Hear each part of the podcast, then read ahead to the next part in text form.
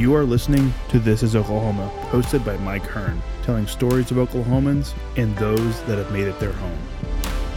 What's up, guys? Welcome back to another episode of This is Oklahoma Podcast. Mike Hearn here, your host, back with another episode. Excited to share this episode with you today. But before we do, I've got to thank our sponsors. First of all, the Oklahoma Hall of Fame. They've been a huge part of this podcast for the last few years. So, the Oklahoma Hall of Fame have been sharing Oklahoma's story through its people since 1927. For more information on the Oklahoma Hall of Fame, go to www.oklahomahof.com. And for daily updates, go to oklahomahof on Instagram and give them a follow. Our other sponsor today is Chickasaw Nation. Now, the Chickasaw Nation have sponsored pretty much everything in Oklahoma. They're a huge supporter of Oklahoma, and it's an honor to have their name and their brand supporting this podcast. A huge shout out to Governor Anoatubby for supporting this podcast. It really means a lot. Our third sponsor is Diffee Ford Lincoln down in El Reno. Now, this one makes me so happy because these guys are great friends of mine, um, play a lot of golf together. I've bought my cars from them do most of my oil changes down there, have a cup of coffee, hang out down in El Reno. It's a good spot to go. And not only are they great friends, but they provide a great service. So for over 60 years, a third generation family owned Oklahoma business down in El Reno. They're also in Bethany as well. So people in the Bethany area know the Diffees really well.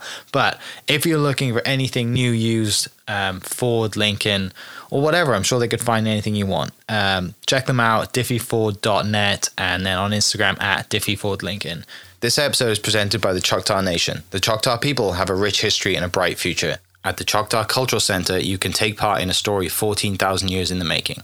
Stroll through our immersive exhibits portraying Choctaw life from the moment our ancestors emerged from the Nanih Waiya in Mississippian homelands to the Trail of Tears, where we lost so many loved ones, and finally to the modern day tribe making a positive impact on local communities throughout southeastern Oklahoma.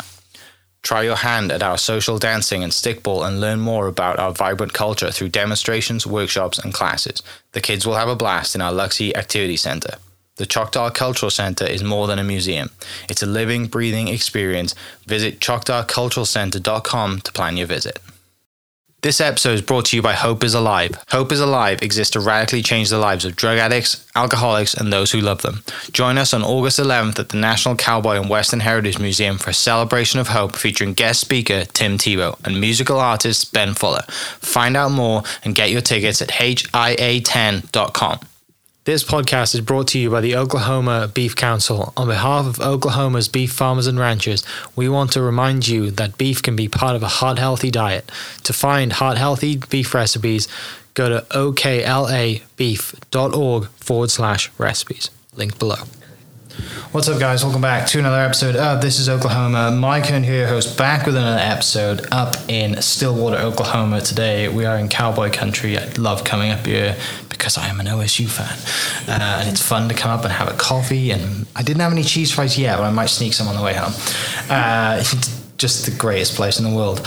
Uh, my guests today uh, Morgan Pfeiffer and Gretchen Mafi to talk about uh, meat science. We are at the Department of Animal and Food Sciences at OSU, and it's going to be a very insightful episode today. Uh, we love talking about most of the meat stuff, especially in Oklahoma because it's such a huge industry, but also because of our awesome sponsors and partners, the Oklahoma Beef Council, uh, who have set us up today. So excited to dive into your stories, but before we dive into the meat stuff, uh, ladies, tell me a little bit about you and how you ended up in this uh, in this role at Oklahoma State.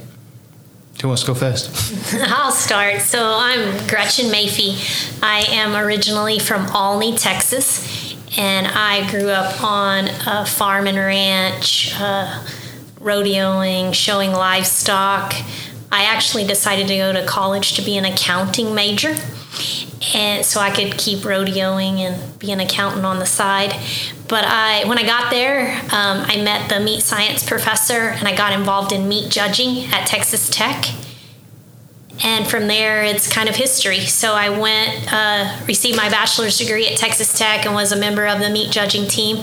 I went on to Colorado State for a master's degree, and then back to Texas Tech for a PhD kind of moved around. I worked uh, at USDA in charge of meat grading standards when I finished up my PhD. Then I was at a small school in San Angelo, Texas for about four years where we got to build a meat lab and do a lot of really cool things. And I've been on faculty here at Oklahoma State in meat science for the past 17 years. Okay.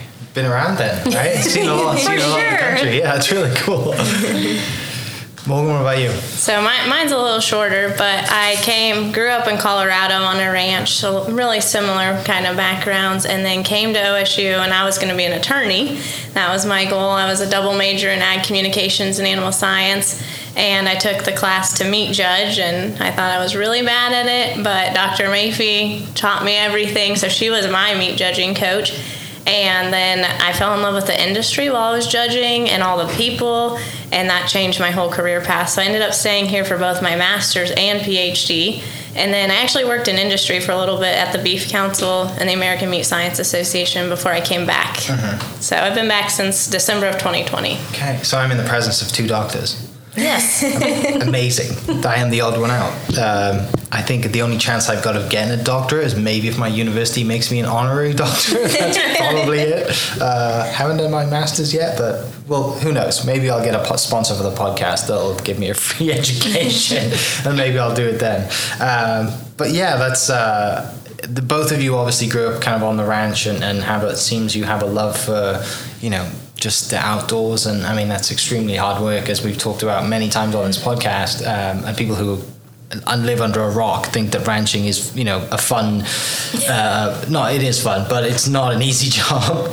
Um, you know there's a lot that goes into it uh, and, and i'm sure you know everyone that you see in this building that's either grown up on a ranch or is close to it has that work ethic right? Like it's it's something that is hard to replicate i think especially in today's world where you know we grow up and we just want to get a white collar job and stick to our iphone and not kind of raise our finger but you guys probably used to getting up at 3.30 in the morning and milking everything and doing all the ranching stuff so it's just a fun childhood i'm sure For sure. And the unique thing about the meat industry is, and even our Department of Animal and Food Sciences, we have students from all backgrounds, and so rural and urban, and they get a passion for meat science. And there's so many unique job opportunities, whether it be out on the ranch or back um, in a facility or in academia. There's so many cool opportunities. So that's a really unique thing about meat science. Yeah. What um you know what kind of surprises? I guess Morgan, what surprised you when you came here? Right, both of you, right? You didn't come to you know you didn't expect to be in this role, and you were kind of probably you know just taken back by it. So what kind of surprised you both about meat science and, and judging as well? That you think you know what I want to be involved in that. I think that could be a place for me. So I I grew up in ag, but I had no idea that you could meat judge, and I had no idea that you could have a career in meat science. So I think the opportunity to meat judge introduced me to that, and then all the people that are involved, all the different walks of life they come from, it's just amazing, and the resilience of the people that work in the industry is crazy. So it was eye opening for me, and I grew up in ag. So people that don't grow up in ag have no idea either. Yeah. And the the really cool thing about meat science is you're still working with live animals. Or you have that opportunity, but you're you're feeding the world, mm-hmm. and you're working with people who make it high quality, who make it safe, who market, who keep food on people's plates. So you're the branch of the whole industry, and you're reaching, and that is so unique. And and when we talk about meat scientists it's such a small group of people. We really are a family. We get to know everybody. Um, as I've had the privilege to serve as the president of the American Meat Science Association for the past year, and we just held our annual convention in um, Minnesota, and there were about a thousand attendees, and it's just so great to catch up. We're really lucky we get to host that annual convention in Oklahoma City uh, next June, so great opportunity to show off and showcase what we have in Oklahoma. Yeah. Shout out to the new convention center. For sure. Thank you for building it. Uh, for people listening who maybe we're you know we're six minutes into this and they're probably thinking, what is meat judging? What is it? Just for people listening that might have absolutely no idea, and I'm putting myself on that list as well. I'll start and then she can add on. So it's a competitive event. So Okay. people golf, people play football. It's similar to that, but you judge individually and then you put your scores together as a team. And so you learn about quality grading and yield grading, all these meat science things that are important to the industry, and then you go apply that in a competition setting. Okay. And so it's hard to explain without seeing. It would be really boring to watch, though. It's not like playing football. so Does they make you really hungry when you do it? it's not cooked, it's raw meat. Right. But So- you're looking at Yeah, it's like walking into Texas good. Roadhouse, seeing that counter and thinking, "Mm, Yeah. I'd like some of that. Yeah. But Okay. it, it's a very unique opportunity, but it introduces students to so many companies and individuals in the industry. So outside of just judging, you get to go to these places where there's tons of people that work in the industry and get to know them. yeah. So in meat judging, we judge beef, pork, and lamb.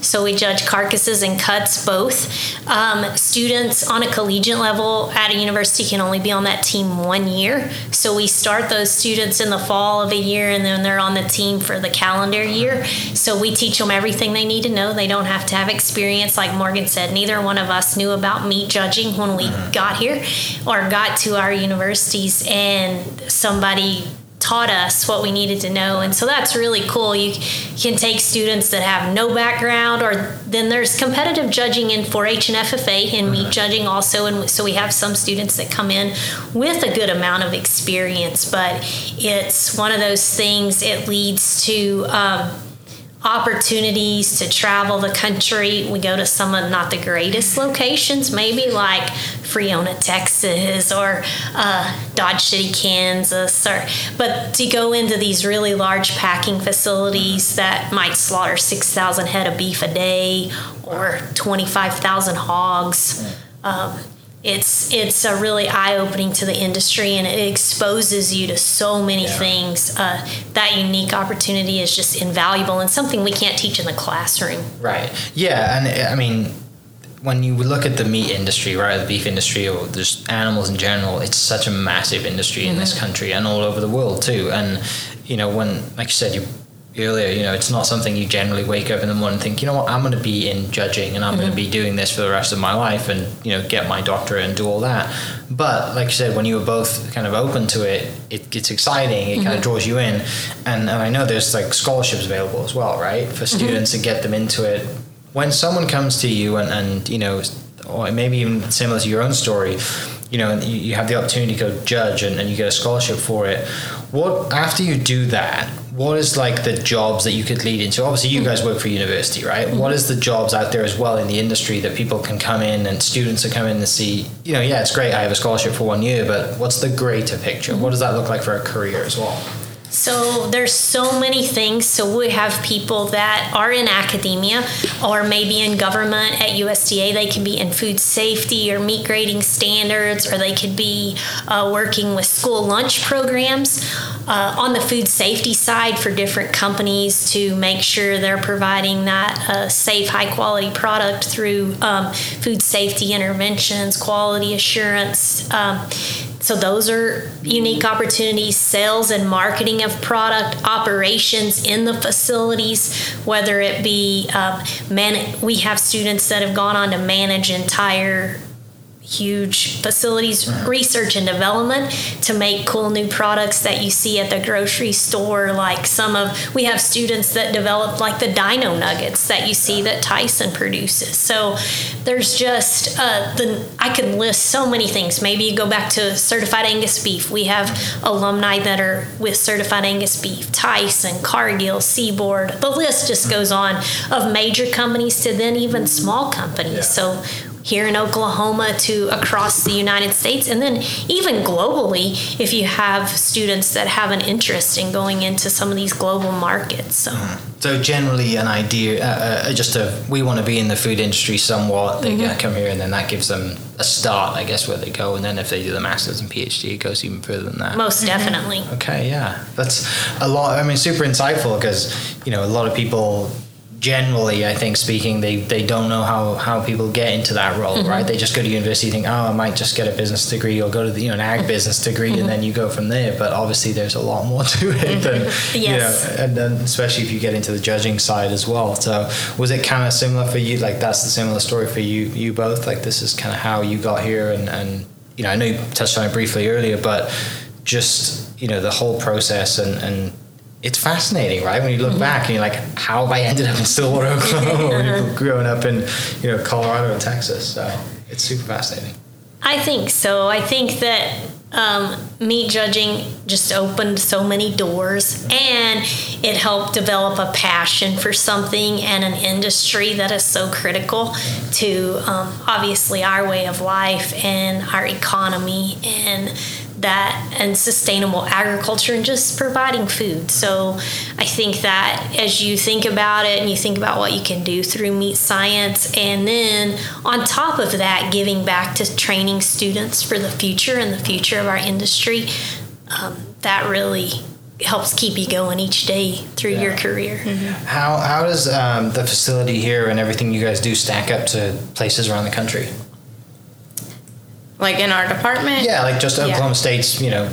So we have a, a huge well. undergraduate population in our animal and food science department, one of the biggest in the nation. And within that, we have a lot of students that were like us and had no idea until they take that meats class that they really want to focus on meat science or food science. And so it's an introduction for them to take that, and then they decide, wow, I mean, there's tons of careers with the bachelor's in this area too. So they figure out through our classes that it's something that interests them. But I would say, in terms of numbers and all of that, we stack up pretty mm-hmm. high. And then, like specifically to our facility, so we are very unique and we have the Food and Agriculture Products Center, which is attached to our Animal Science building. And that center was built um, with in mind of attracting industry to come here and do research and develop products. But we get to use that facility because it houses our meat lab, and it is one of the nicest in the country. Um, it is uh, a little over 25 years old now, so it's got some age, but it is state of the art.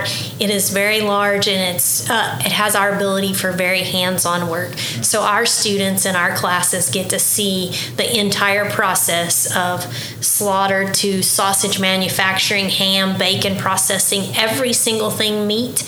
And that is unique in that regard because there's only a few universities in the country that can offer that and our facility definitely helps set us apart yeah it makes a huge difference when you can see like start to finish mm-hmm. right rather than just oh this is just a point in the process but you've got to go somewhere else to see the rest of it mm-hmm. when you can see everything it definitely helps you know break it down and make it you know visually is just much easier to learn that way right, right. rather than like oh just imagine what could be happening here but it's somewhere else you know at the end of the country how how does that like you know, obviously, like the the greater impact here is when you know the general population is going to the meat counter, right? Or they're, you know, wherever they're going. If it's just a general store, or if they're going to an actual, you know, butcher shop or whatever it is. Like, how does that um, kind of impact what what what the customer sees? Like, what? Because at the end, like that they're the last people in the mm-hmm. line, right? Like, you talk about that process.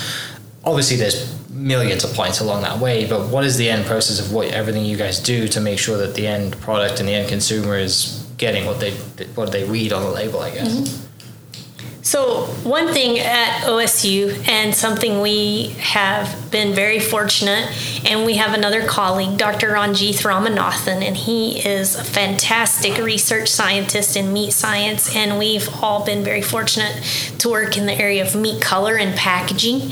And so, to simulate how you would see that package in the store and to try to extend that color and shelf life of the product to improve uh, sales, to improve quality and safety to customers that they see actually in the store. So we do that uh, every day in research, and we've really been able to embrace that as kind of a niche in our research program here at OSU to bring those products to consumers. So we really feel like we're making an impact through what research we do with meat packaging and color to the store for mm-hmm. consumers. Yeah, and on the other parts of our mission, like education, we're teaching obviously students who go out and teach consumers or share the message. And we do some extension work. None of us have an actual appointment in that, but we, you know, do some outreach just like speaking about the quality audit and different research that we're doing at different events. Yeah. It's again, I'm going to say it, it's fascinating stuff because, you know, I think when when you look at something and you dive into it and you're like there's so much that goes into just buying a steak at the store right or you know buying a cut of meat or even a box from kind of you know the local you know a lot of the farmers now are kind of having their own stores right? And and it's really cool to see because you know they're they're selling it straight from kind of their own place and they're not worrying about getting cut down and cut down and going to Walmart or whatever it is. So you know um, Sherry Glazer was on the podcast and she was talking about you know all the stuff that she's doing and they opened up Glazer Farms and it's mm-hmm. you know it, it's a huge difference but at the same time like education is key right? You know and, and there's a lot of consumers out there that appreciate buying straight from the source even though they might cost them a little more they know where it's going and they see her and her kids and they're having a great time and you know doing all that stuff so it is really cool to see and, and you know Sherry's kind of doing her thing you're good I'd I just I don't mind doing the podcast. You know, it's as long as you're not dying in the corner, we're good to go. Okay, right? sorry. I no, no, you're good. You're, I, I have never had allergies at all, and I have allergies like for the first Me time this year, and it's just I have them so bad. Oh, it's the, so bad. Sorry. I've lasted ten years without having them, and I've been here. Yeah, 10, 12 years now, and now it's caught up with me. and now I feel your pain. It is the worst thing ever. Uh, what I was getting to was obviously, you know, Sherry has a big, big kind of role, especially in the beef council as well. But how how has it been different for women in the industry? That's what I'm trying to get to. How has it been different for you, you know, getting into the industry uh, when you did compared to because a lot of people probably look at the beef industry and just think men, farming, mm-hmm. ranching, you know, jeans, boots, hard work, right? they, they don't think of doctors and, and men and women in, in a lab somewhere talking about science. So what has it been like for you both to kind of, you know, I guess be a part of just the this this female surgeon industry?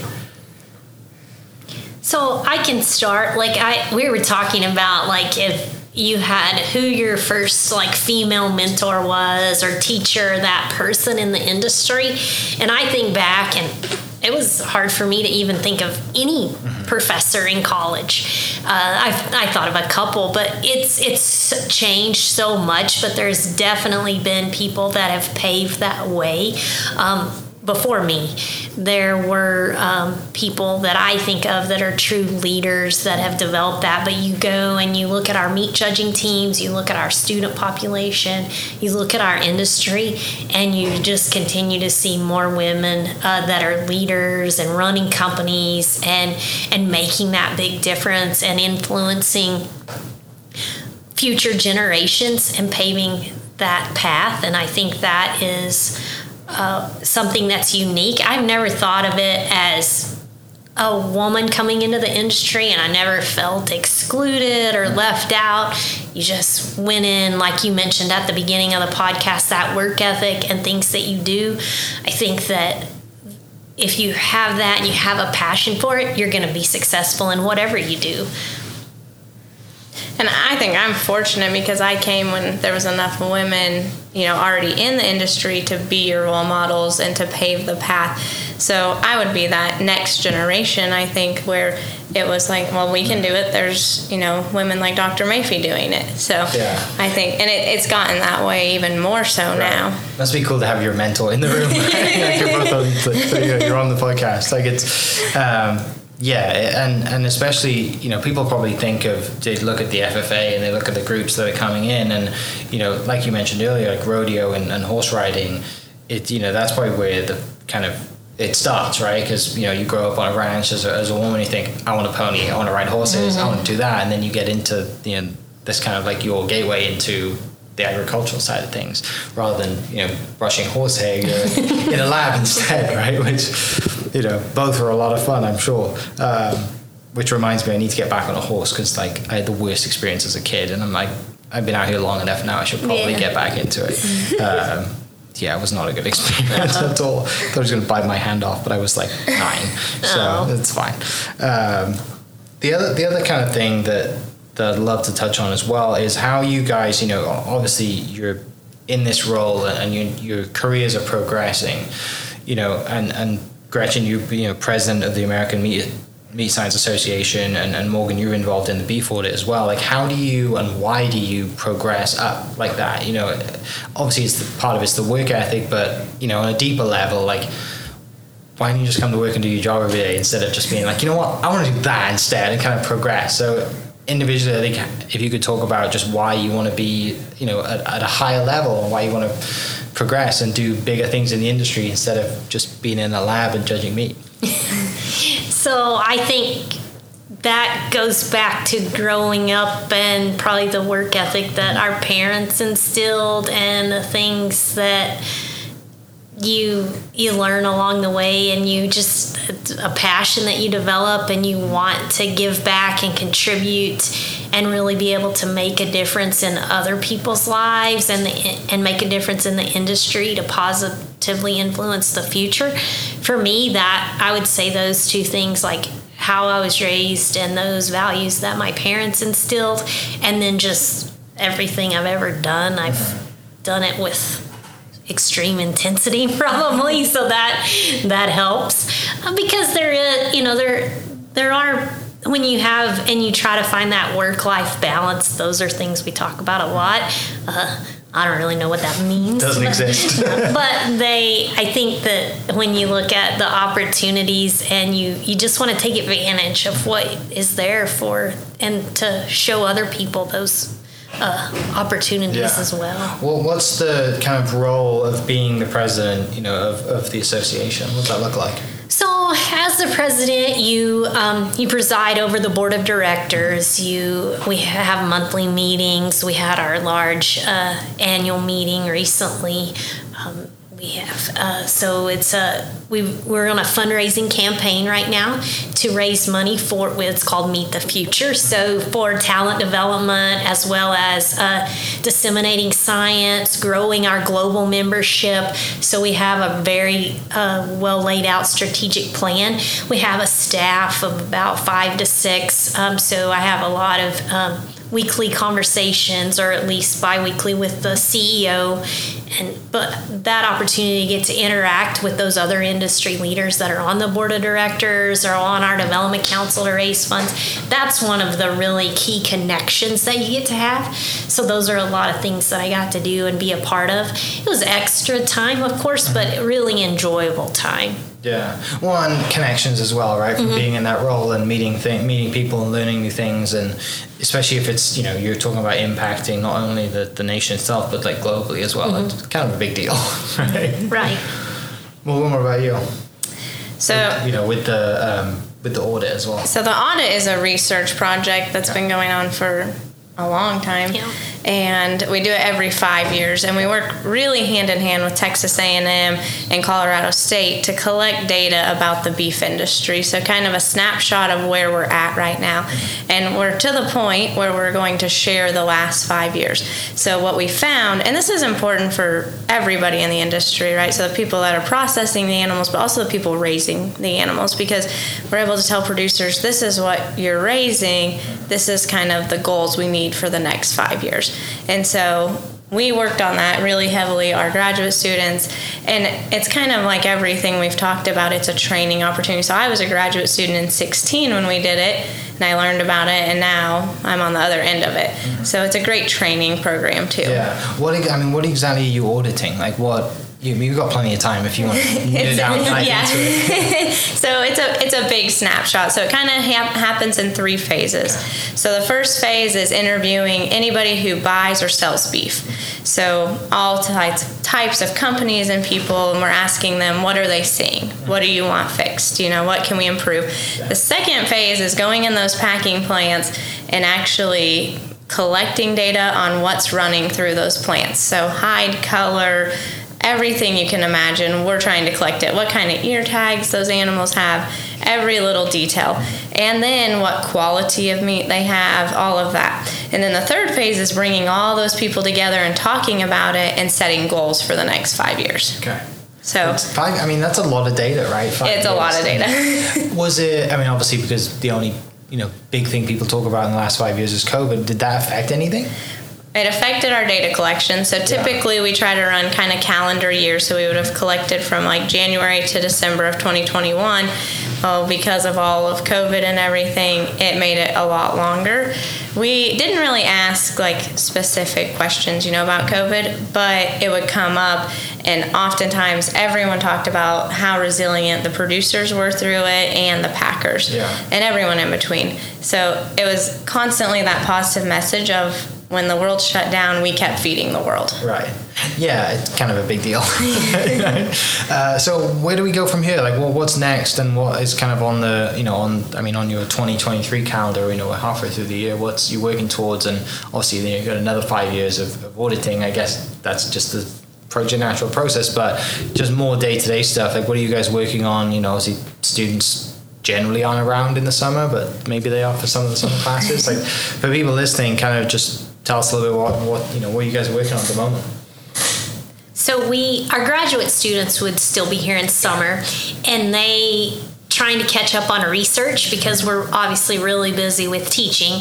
The first half of the summer, and so we're almost wrapping up new student enrollment. So we've enrolled our new freshmen and getting them in, and so we spend a lot of time, Morgan and I do with that.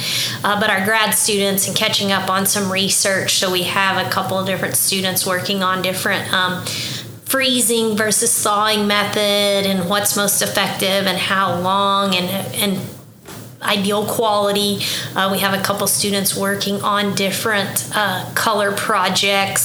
So I have a student working actually on a goat project. So we're in cooperation with Langston and doing that. So just a lot of things research wise to catch up and and it's not very long till August and school will start over and Stillwater will be booming again. Yeah. Football season. Yeah, it's almost time to start classes, and, and like she said, we spend a ton of time teaching, so mm-hmm. that that consumes a lot, and then continuing to Yeah. do research. Where where does the love for teaching come from? Because that's that's another kind of added thing, right? Like a lot of people, you know, like I'm a golfer, right? People, you know, they see that I've been sort of successful in golf where I was at, and they're like, "You should give me a golf lesson." Like, absolutely not. I'm terrible at teaching. that's the last thing you want. But people have a gift in teaching, and it's I think it's a mind shift as well.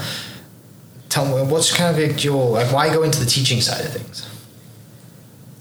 I think for me, it's the moment that students understand something. So it's like that aha moment for them. So, and like she said, we have students from all walks of life. So I, I love taking a student that, you know, has never seen a live hog and showing them that, teaching them about it, and then letting them see, you know, everything in the meat lab and even try the pork chop from it, things like that. So I think for me, that's, it's very rewarding. And then when they call you, you know, later and they're like, man, if I hadn't done that, I wouldn't be where I'm at. Yeah. I think that's the key is what you see the students do and accomplish and that's the driver behind it is when those students really make a connection they go to industry they give back themselves they uh, impact somebody else that's a motivation and that's uh, what gets you excited um, there's a lot of days that you might not be excited, but it's it's when you see those students that really get passionate too, and, and really makes an impact. Uh, that's that's the motivation and excitement. Are the students just from all around the nation or around the world as well?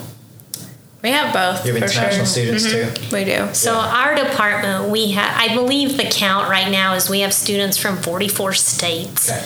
In the department. So almost everybody, and then we would have a few international students. Graduate students, we would definitely have international students. Undergrads, uh, just a couple countries. Yeah, the, I'm thinking of you know I'm from Wales in the UK, right? And sheep is big business in the UK, so much so that like it's it we export so much of it that it's actually really expensive for us to buy our own, even though you there's. I think the stat is like there's three million people in Wales and 12 million sheep. Like we're severely outnumbered. um, but you know that that's like our business, and you know it.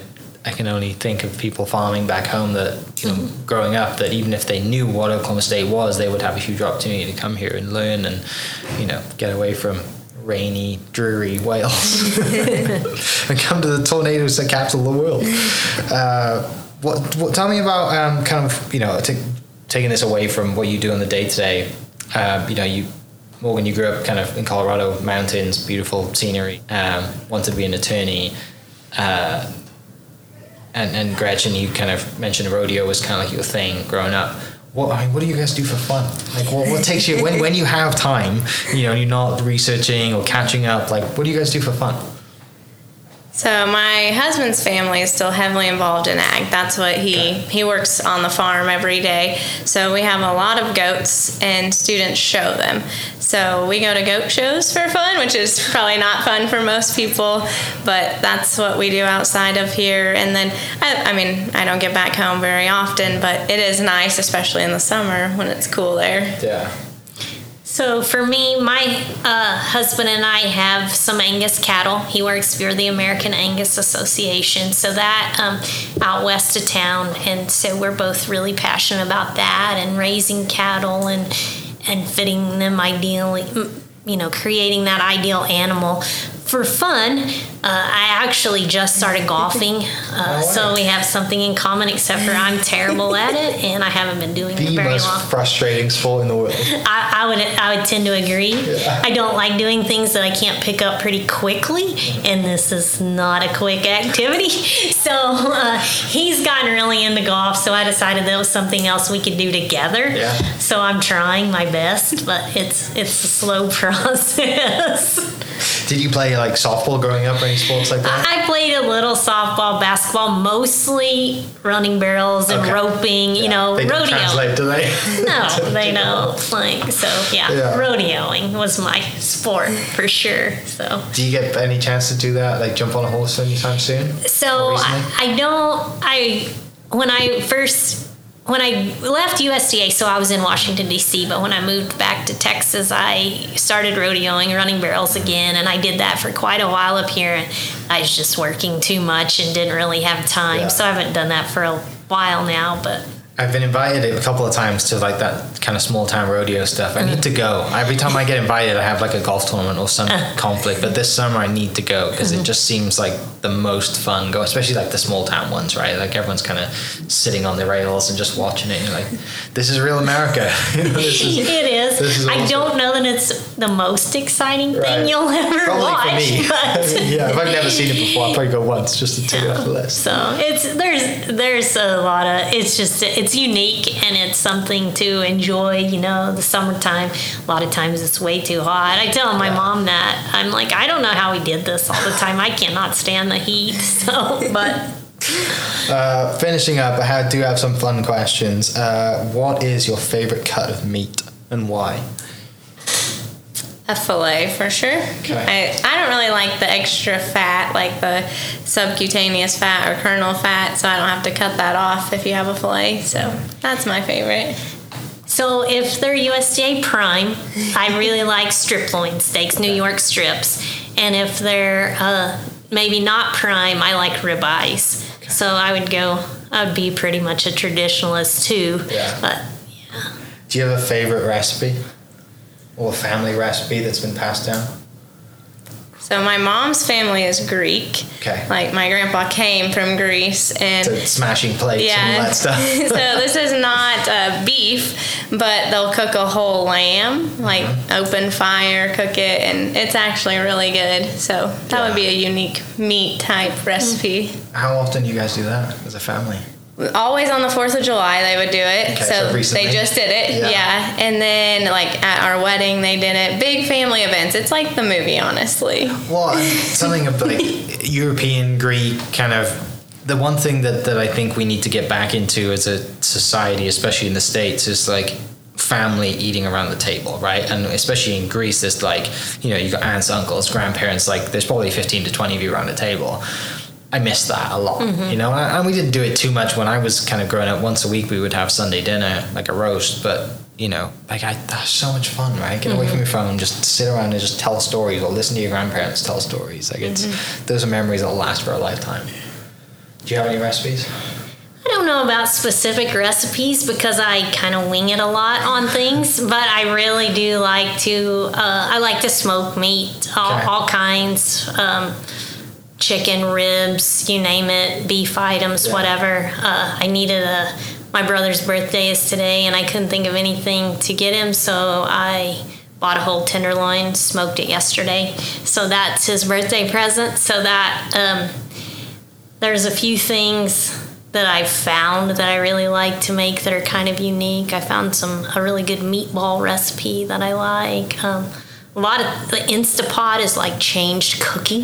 I feel like so you can do some cool things that way. But yeah. That's a science in itself, right? Cooking meats, right? Roasting and, and doing Oh that- yes, whole- um, barbecue barbecue competitions. I mean, they've gotten so popular, and it's it's it's an art as much as it is a science. And I the people that I don't cook good brisket. Like, and to me, that is really an art. I've tried a ton of things. There's some places you can go and learn about mm-hmm. cooking brisket, and those people that compete, that's really cool. That Yeah. they and they they have it down, and it's it still goes back to you can know everything, and it's in the quality of the meat. If you don't start with a good cut, you're probably not going to get a good one out. So- Yeah. That one of the places I've been when my parents come into town is we got a butcher barbecue stand in Wellston, and kind of they started just as a stand, and now they have a you know a proper restaurant there, and um, you know they won a bunch of awards nationally for smoking meats and stuff. And I'm like, this is like actual science. You know, a lot of people buy a Traeger grill and they have an app, and like that's probably the way I would do it because I'm terrible at cooking. But I mean, just the passion that goes into it and the recipes and just mm-hmm. like the time it takes to do everything, like that's. I'm sure it's pretty soothing. a lot more soothing than golf, for sure. I do get really frustrated though when you do something exactly the same and it doesn't turn out the same way though. That is it is frustrating. Yeah. But again, I, I mean, you get to taste great food at the end of it, hopefully. Hopefully, yes. Hopefully, you haven't wasted a lot of meat at the end of it. Or you could feed the dog or something instead. it's always used. Uh, which, uh, moving things on to just Oklahoma State stuff in general, what is your favorite Oklahoma State sport? I guess football. I, I don't know. I guess. yeah. You can say you don't have one, it's fine. I, well, when I was in college. I really liked watching the women's basketball team, and Okay. now they're picking back up. Mm-hmm. So I think they'll be really fun to watch in the future. But football, there's so much excitement on campus. I think that's the best part. Like, so many alumni come back. You get to see old friends, and it's just a, it's a different town Yeah. during football games. Is the parking lot behind us full of like people smoking meats and tailgating and stuff? Like that's the fun part, right? Mm-hmm. Yeah. You add, you know, meat industry into tailgating and football. uh, the greatest, I think, one I came to, like some guy was cooking uh, like quail. And I was like, what is this? He goes, oh, try this. And I was like, it looks like a chicken wings. Quail. I was like, wow, I'm coming back next game because I want that again.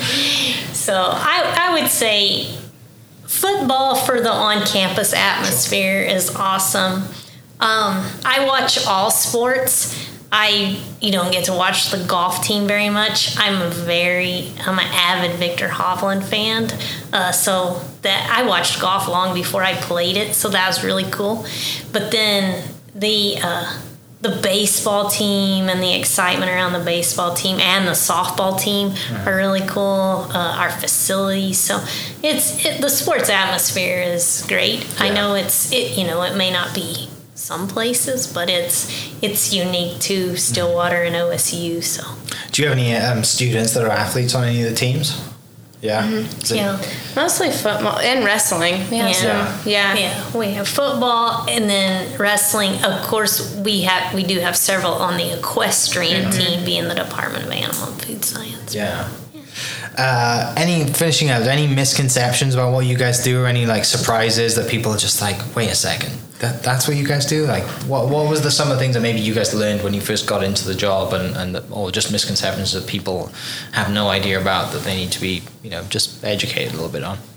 I think the biggest misconception is people, is students will say, they'll say, "What are you doing?" And you're going into meat science, and people say, "Oh, you're going to be an inspector."